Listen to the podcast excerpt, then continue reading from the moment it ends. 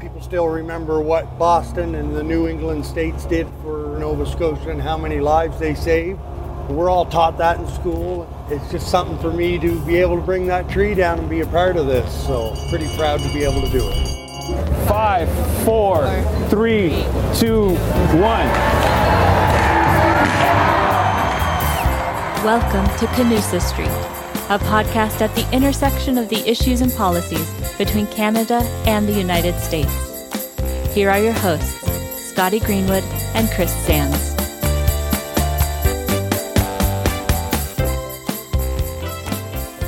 Welcome back to Canusa Street Holiday Edition, everyone. I'm Scotty Greenwood with the Canadian American Business Council. I'm joined by my elf, Chris Sands. Thanks, Scotty. so, so this is a fun one. You know, we do, we deal with some some challenging issues and difficult issues on Canusa Street, but uh, you know, it's the holidays, and I am so thrilled that we get to tell a story that has historic significance. It's relevant to Christmas time and uh, our guest is just spectacular. And Chris, you'll introduce him properly, but we're going to tell we're going to tell a Christmas story here that has Canada-U.S. meaning. So, with that, Chris, why don't you introduce our guest and we'll get right into it. Sure, Scotty. We're really excited to have Ryan Woods, uh, who's the Commissioner of Parks and Recreation uh, in the great city of Boston. He's been a veteran of the department serving there since 2007. And as commissioner, he oversees more than 2,600 acres of neighborhood parks, playgrounds, tot lots, athletic facilities, city squares, and urban wilds, as well as the city of Boston's inventory of public street trees. They also have uh, jurisdiction for some cemeteries, but we aren't going to talk about those today. Um, he, the commissioner is a graduate of St. Michael's College and he has a master's degree in public administration from Suffolk University, uh, lifelong resident of Dorchester. So, uh, welcome, Commissioner. Thank you. Thanks for having me. It's one of my favorite topics, our favorite uh, season for sure, and our favorite event that we do all year round. So. We want to talk about the tradition of the people of Nova Scotia giving the people of Massachusetts a beautiful Christmas tree every year. And, I, and can you just kind of walk us through what that's about and you know the the whole story and kind of your role in it um, so I've been fortunate to be at the department um, officially in 2007, but every year through high school and college, I worked for the department as well. So I've been involved with the Boston Christmas tree lighting since 2005. So this was my 17th year uh, being involved with it. And when it started in 2005, I just thought these nice people from Canada, from the province of Nova Scotia, gave us a beautiful 50 foot Christmas tree every year.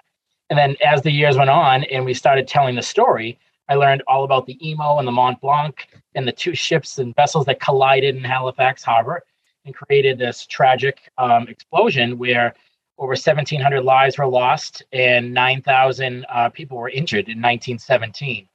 And from that, the good people of Boston uh, came down with some goodwill, with some medical supplies and doctors on a train that they went through a blizzard in order to get to Halifax to help out in the best way they can. And the people of Halifax really have never forgotten. So in 1918, they gave the city of Boston a Christmas tree as you know as their gift, as a gift of thanks. And then um, the tradition kind of stopped after that year. And in 1971, the Christmas tree uh, farmers uh, came up with the idea of let's start that tradition again. So for the past 50 years, this was the 50th year since 1971, we have gotten the official Christmas tree from Nova Scotia uh, for the city of Boston. I love it. And can you, Chris, I promise I'll let you get a word in edgewise, but I'm so excited. let me ask one more question. Um, Commissioner, tell us about this year because Chris and I were lucky enough to um, see the Premier of Nova Scotia. He, I think, helped to deliver or at least light the Nova Scotia also gives a Christmas tree to Washington D.C. that's that's at the Canadian Embassy and it's beautiful. And we talked to him the day he lit the tree, and then the next day he was headed to Boston. So set the scene for us. What is it like, and what is it like just physically getting the tree there? What are what are the logistics of all that?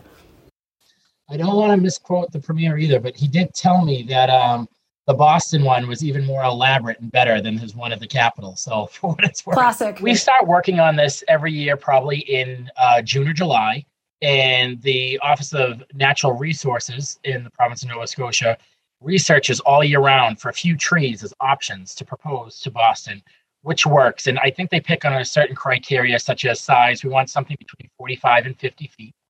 um, usually looking for a spruce tree, and it has to be close enough to a roadway, just so access points and able to cut the tree down and have some sort of a send off ceremony. So, trying to find something that's easily accessible and meets the criteria and has the perfect symmetry is what we look for every year. So, um, in June or July, we usually get a few options to look for. And we were so excited this year that the organization, I think it's Arch or Larchi, I, I don't know the exact pronunciation, but uh, is an organization that works with people with disabilities.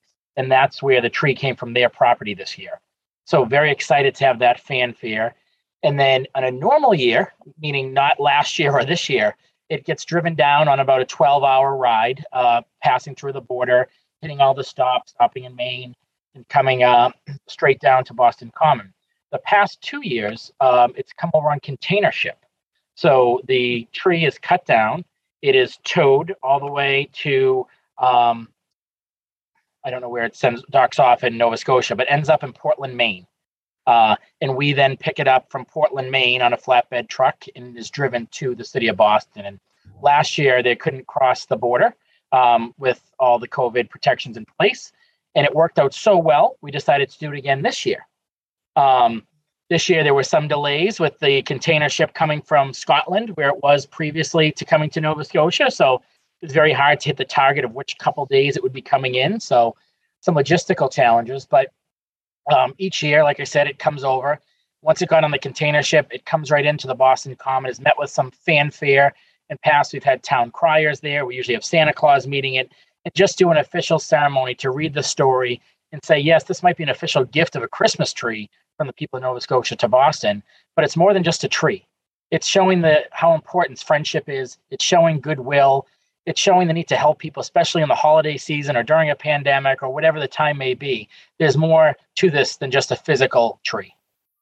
Well, uh, Commissioner, I know that uh, a, a, quite a few Canadians from Nova Scotia, New Brunswick, and so on, really root for the sports teams you have in Boston, uh, from the Red Sox to the to the Bruins. Can you talk a little bit about how, other than the tree, there's a connection between Nova Scotia and Atlantic Canada and and the city of Boston?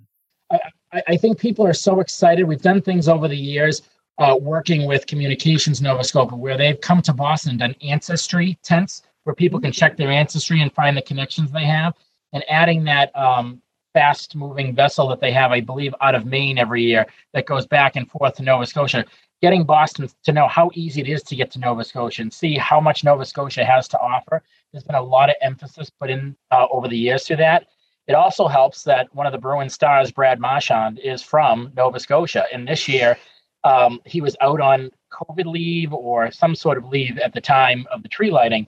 So he did a video to introduce Tim Houston on stage. So Oh, Tim was actually introduced by Brad Marchand through a video package um, saying that uh, it's so great to finally have Premier from Nova Scotia who's a huge fan of the Bruins. So uh, just showing that connection. But to your point, between sports teams and having all this ancestry connections, and every year when we talk about the tree and do the social media hype around the tree, everybody talking about their sister, their aunt, their cousins, their grandparents that all came and all the close connections and ties they have people asking us if they can always take a clipping off the tree when it's being cut down for the year or taking off a piece of the bark just because they want to keep it really keeping that tradition alive and showing that we really do have deep roots together that's that's terrific and and very meaningful. I, I want to ask you a little bit about the time of covid. I mean, working in parks and recreation that those open public spaces and you know seeing the tree lighting uh, as an example are kind of ways we can gather now. I know we have to be covid safe but to what extent do you think these kinds of symbolic gestures but especially just the kind of use of parks outdoors is keeping the city of boston and, and the people of boston going uh, during this uh, seemingly endless pandemic the one thing that I talk about a lot now is how the pandemic has finally showed some of our elected officials and our administration the important role that parks and open space plays in people's lives. Mm-hmm. We're now seeing additional funding going into parks because for the past two years, the one place people felt safe to go and welcome to go is out in the outdoors, whether it's doing the walking loops, trying to have exercise classes outside. We've been trying to ramp up our programming as well, whether it's We have a, a program called Picks in the Park where we try to teach photography and might be some of the basics. Make sure the sun's behind you, not in front of you. We're working on texture and shadow one week. Do it, providing um, watercolor paints like you get in first or second grade and giving people canvases out there and say, we'll bring the supplies. Come enjoy your local park and we'll do some program activities. So trying to get people more excited. But the one thing we have learned about the pandemic is how many times people flock to the parks. It's a place for not just respite and recreation, but also a place of relaxation, a place of comfort. In the one place everybody was welcome to go. You might not have felt comfortable going to a building, but you certainly felt welcome going to a neighborhood park. So, um, and then being able to have these large scale events. Back in 2020, when we had the tree lighting, we did a virtual version with everything pre recorded, just wasn't the same. And this year, we think we had our biggest audience by far. So, you know, over 20,000 people out on site, you know, for a kind of drizzly evening that night. Um, to see the fireworks go off, to see the confetti, to see the tree lit, have the voices, just to have that sense of being together again and seeing life more as normal. So we were one of the uh, largest scale events that could come together and and show that in Boston. And you weren't in an arena where you were sitting right next to people. You could spread out and you know keep the safety measures in place. But just hearing from people how excited they were to be back to be back outside and to really kick off the holiday season. You know, Commissioner, I, I love that story so much. The only thing that could be, make it any better for me is if if it had if the tree had come on like a horse drawn carriage or something. if you so if you could organize that for next year, pick it up in Maine at the at the port and then bring it down. You know, there's one. We'll just kind of wrap with this. There's there's one Canadian that I know was especially excited. The Canadian Consul General Roger Cuzner he, uh, I know, works closely with you uh, and the celebration. He also is a, a pretty good hockey player and a hockey coach himself, so I'm sure he loved uh, the introduction. Uh, but uh, but one, I want to give you a compliment because Roger Cuzner and I were together in Boston earlier in the year, and I had never been to Boston during something that's known as the head of the Charles, which I'm sure you know quite well, but it is one of the world's most fabulous regattas. And I've got a I've got a kid that is now a rower, and rowers from around the world come to Boston every year in the fall. And Roger Cuzner and I uh, were supposed to have a business meeting, and he ended up driving me around the city so I could find my kids' team because they were out of Gatorade. so I want to I wonder if you could just kind of talk for a minute about in the scheme of things, you know, there's the Boston Marathon, there's the head of the Charles, there's this Christmas tree lighting, the sense of community in Boston, and maybe the role that this Christmas tree plays in the community, and uh, and then we'll give you the last word.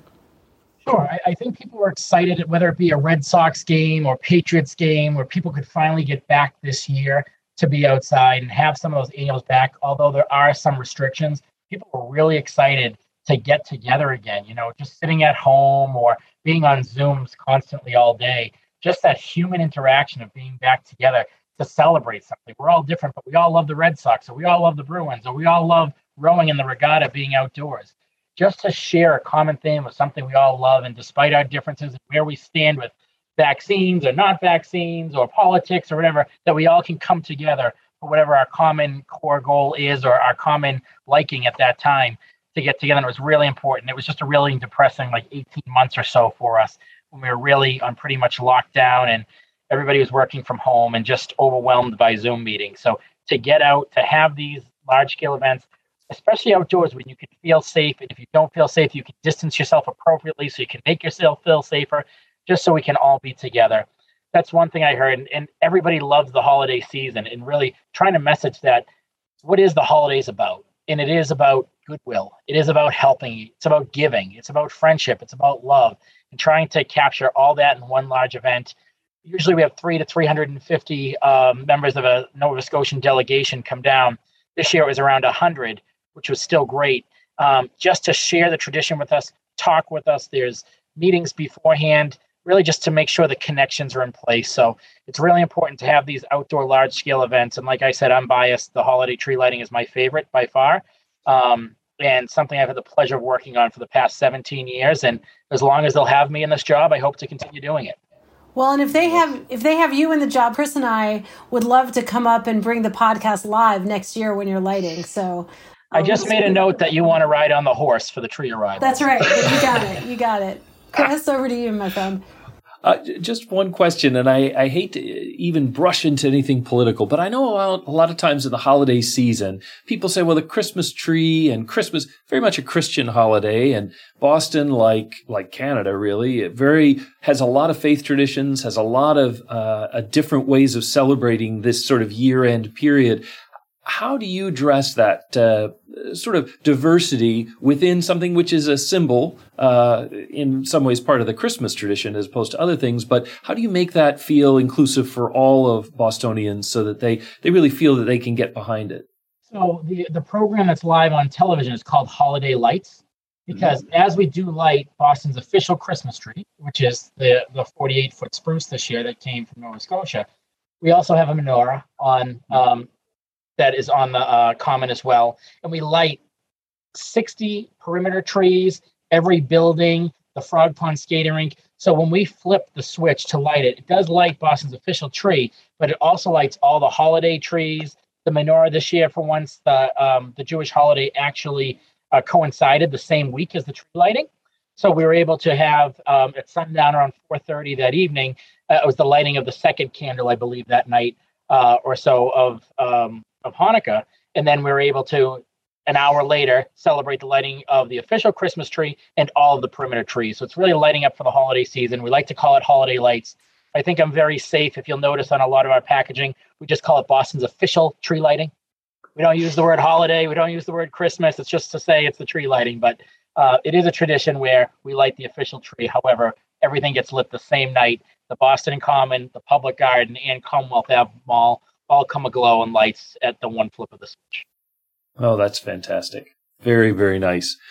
Well, I want to I want to say thank you. I'm jumping ahead of Scotty because she's going to say thank you too. But it's been great having you on the program. And one of the things we try to do with Canusa Street is really celebrate the connections between Canadians and Americans. And there are traditions like this that really take that friendship we study we study at the university or that we think about and make it real for people, make it tangible. That symbolism is really important. And I really appreciate you coming on our show and sharing uh, not only what happens, where it came from, but also what it means to the people of Boston. I really appreciate it. Thank you. I, I, I got to say, too, I feel so welcomed. Um, on three different occasions, the last two years, I wasn't able to go with the restrictions in place, but I was able to come to the cutting ceremony. I was able to come to Nova Scotia and feel that sense of welcoming and how people were so interested. We stayed after for about an hour just so people could hear my accent also, but also, um, you know, talk about the tradition and what it means and talking with these tree donors about the significance. They've had this tree on their property for 60 or 70 years and how it's an honor for them to continue this tradition and give this. This isn't just coming from a Christmas tree grower. This is coming from somebody's personal property and they're giving this to Boston, and they come down and to see it, and just to see how excited they get when they see 7,000 lights draped around the tree, and the uh, pyrotechnics go off and then all of a sudden the confetti snow everywhere, just to hear how magical it was and how honored they were. Like I did a favor for them, when in fact it was them giving us our official tree. I love this so much. And, you know, speaking of relationships and favors, we're, we made the relationship with you through our mutual friend Catherine Burton. So we're delighted that she uh, made the connection for us. I know that the U.S. Secretary of Labor, uh, Secretary Marty Walsh, is a former mayor of Boston. Uh, so there are a lot of kind of Massachusetts, New England states, Maritimes connections uh, uh, in this Canada US relationship. So, um, Commissioner, we're really, I don't know how you got your chainsaw across the border for the cutting, but we'll, we'll talk about that next year. And, uh, and uh, thank you so much. We hope you and, and your family. Uh, and everybody have a wonderful Merry Christmas, and that you say stay stay safe. Um, and we look forward to to more chats with you in the future. Thank you, Scotty. Thanks, Chris. We look forward. We'd love to have you next year front row, maybe behind Catherine Burton, but we'll figure it there out. You go. Sure right there in the crowd. Sounds good.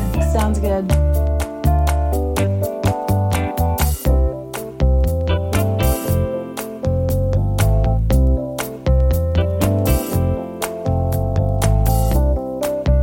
Well, Chris, I love that conversation. I love the commissioner's enthusiasm for the celebration and also the deeper meaning of it. I think, you know, just it's just exactly what we need right now. I agree. And it's nice to connect with these traditions. Canada US relations have a lot of ups and downs, but it's these kind of traditions that keep the friendship going and are a reminder that we didn't just become friends. We've been friends for a long time. That story of Bostonians helping out Halifax uh, in its time of need in the middle, we should remember 1917, in the middle of a war, a world, first world war, it was no joke and they really stepped up. And I think that's, that's shows what's best about the U.S. and the fact that, that Nova Scotians all this time still remember that and cherish it and send a tree says the best things about Canadians. It's, it's really a great story. It really is. And, you know, you and the commissioner both talked about goodwill. And I will just do a little plug, Chris. Uh, Canadian American Business Council has a book that we published celebrating uh, Canada US relations, and we have photographs and speeches from presidents and prime ministers. It's called With Faith and Goodwill. And that quote comes from Winston Churchill, who was talking about the Canada US relationship. And he, he said, that it's a border guarded only by neighborly obligations and faith and goodwill. So, um, it, goodwill is something that is in in need always and in the holiday season we think about it. But also that faith and goodwill book chris we're doing a 2nd mm-hmm. edition and it's coming out in the new year. So oh fantastic. here's my little plug. Let's get the editors of that book on a future canusa street and let's get, dive deep into the faith and goodwill uh, between our two countries. Let's let, let that be one of our new year's resolutions for for uh, 2022 what do you think I think it's great. You had me at goodwill, but I'll make it a, uh, a respect for mutual obligations as well. I will. I will be obliged. Sounds good. Well, listen. Have a wonderful Christmas, Chris. We'll we'll take a little bit of time from Canusa Street. If people haven't binged the entire season, uh, they can go back and relive the glory with us, and uh, and we'll keep we'll keep having these conversations on Canada U.S. issues. Occasionally, there will be uplifting ones. Sometimes there will be hard ones, but we'll keep at it for at least uh, for at least a while here. Maybe, maybe, at this rate we can get the Canadians to send us a tree for Canusa Street so that uh, the people of our Canusa village can uh, can enjoy it. well, year. actually, it's a great idea, and since we're digital, I think it'll be an NFT, and maybe we'll have a conversation about NFTs and Bitcoin and all of that because there's a Canada U.S. story there too. I'm sure. there always is. Canusa Street is always open for business. That's exactly right. Thanks, my friend. Merry Christmas. Merry Christmas to you. This podcast is brought to you by the Canadian American Business Council and the Wilson Center. If you like this episode, help others find our show and give us a rating on Apple Podcasts or Spotify.